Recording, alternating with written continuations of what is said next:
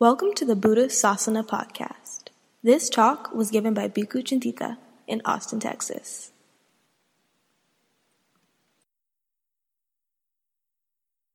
Last week we introduced the Satipatthana as the practice of mindful observation, of watching our own experience, ardent, clearly comprehending, mindful, having removed covetousness and displeasure in regard to the world, according to Dharmic principles, in order to gain insight about how the world works, in particular about how our minds work.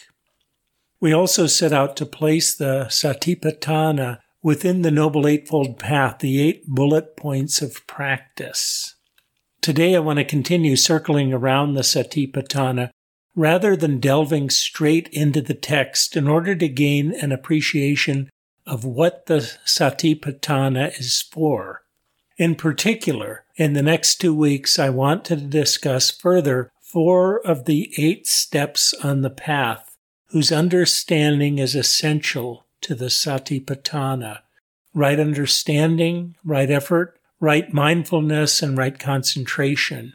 Rather than being discrete practices, these four factors interact and cooperate with each other in interesting ways not often noted. Let's start with right understanding.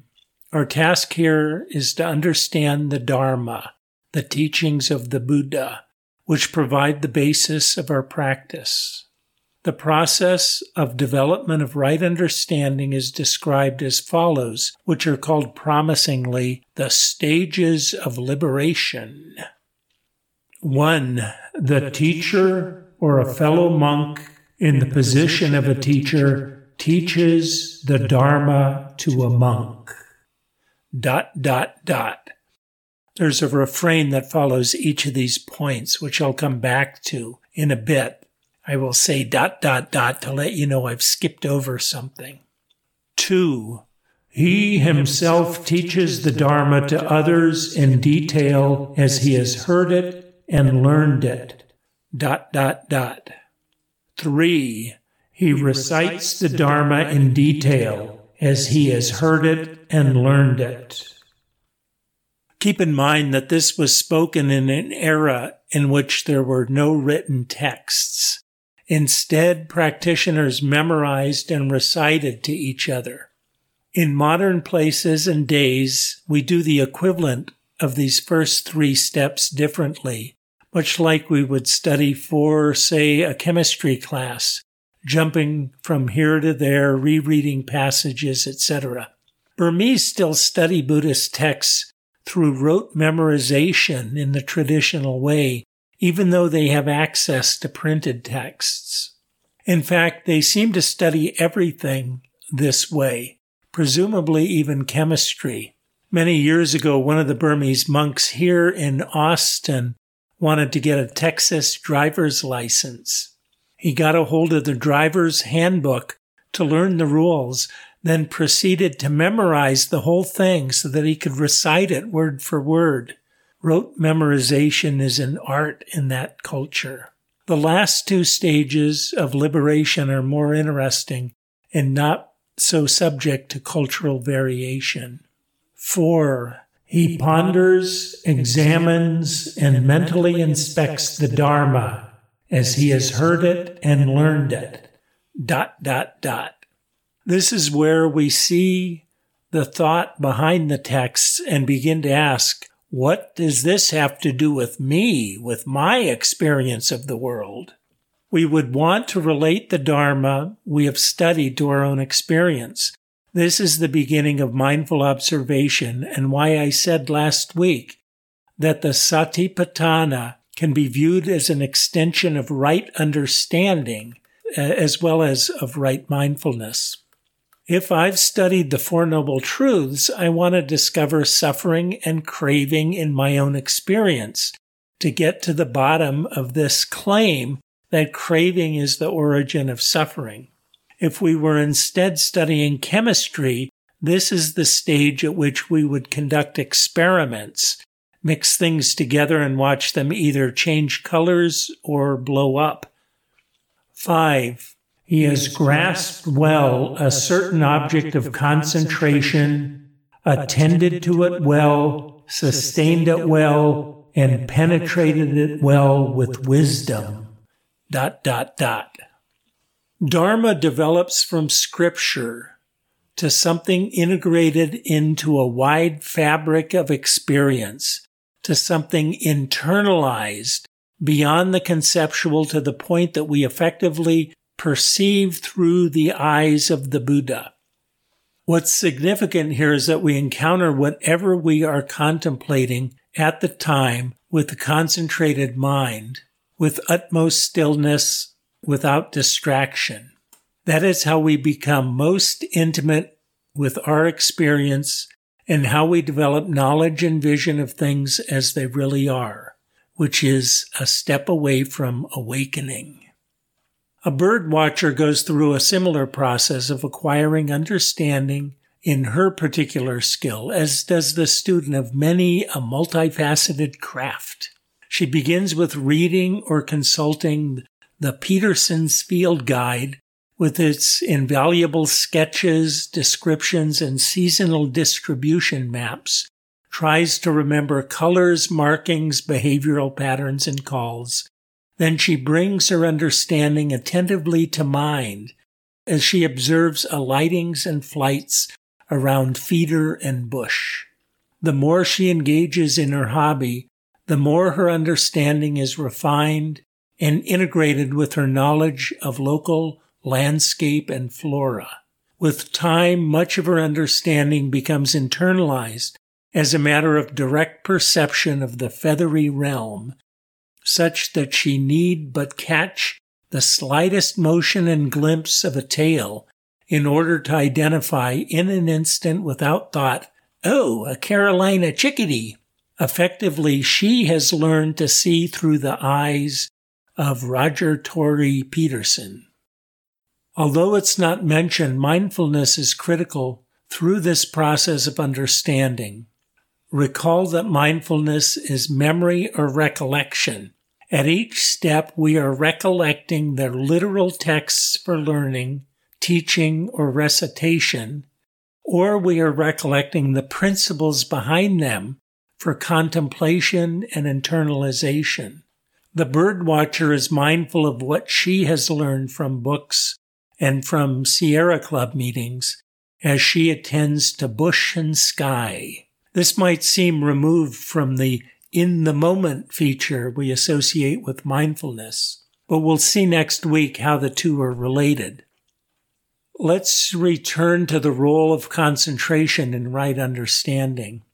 Many meditators are taught that concentration has to be pursued separately from insight or how things really are.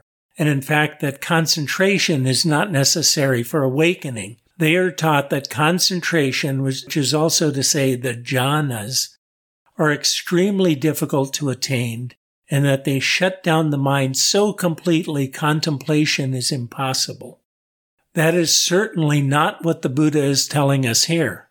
That concentration is difficult is an ancient notion that goes back at least to the Visuddhimagga, the fifth century path of perfection. Let me give three more explicit statements of the Buddha that concentration is essential for insight or awakening. In the Samyutta Nikaya, we have bhikkhus develop concentration a monk with concentration understands in accordance with reality. In the Anguttara Nikaya, a book of tens, we have when right concentration does not exist, for one failing right concentration, the proximate cause is destroyed for knowledge and vision of things as they really are. In the Anguttara Nikaya Book of Sixes, we have the knowledges are for one with concentration, not for one without concentration. In the Dhammapada, we have there is no jhana for one with no wisdom, no wisdom for one without jhana, but one with both jhana and wisdom, he's on the verge of nibbana. In fact, the role of concentration in developing right understanding is much more general than the last stage of liberation. The full passage for each of the five stages of liberation cited above concludes with an identical passage. For instance, where I cited earlier three, he recites the Dhamma in detail as he has heard it and learned it. Dot, dot, dot. This is followed by the passage in whatever way he experiences inspiration in the meaning and inspiration in the Dharma, as he does so, joy arises in him. When he is joyful, rapture arises. For one with a mind of rapture, the body becomes tranquil. One tranquil in body feels pleasure. For one feeling pleasure, the mind becomes concentrated. This is the third stage of liberation. Wow, concentration has been with us all along. It often goes unacknowledged in modern circles that recitation can be an integral part of concentration practice. Concentration is much more commonplace in Buddhist practice than most people think. The Buddha tells us, for one of right mindfulness, right concentration springs up. One thing to notice in the previous passage is that concentration is the end of a causal chain. Remember, inspiration gives rise to joy, joy gives rise to rapture, rapture gives rise to tranquility, tranquility gives rise to pleasure, and pleasure gives rise to concentration. In fact, we see this chain repeatedly in the suttas, or at least some abridgment of it. The Buddha speaks of a natural progression that arises effortlessly in the virtuous person who finds satisfaction in life as a result. Monks, for a virtuous person, one whose behavior is virtuous, no volition need be exerted. Let satisfaction, which is non regret, arise in me. It is natural that satisfaction arises in one who is virtuous, one whose behavior is virtuous. For one with satisfaction, it is natural that joy arises in one with satisfaction. It is natural that rapture arises in one who is joyful.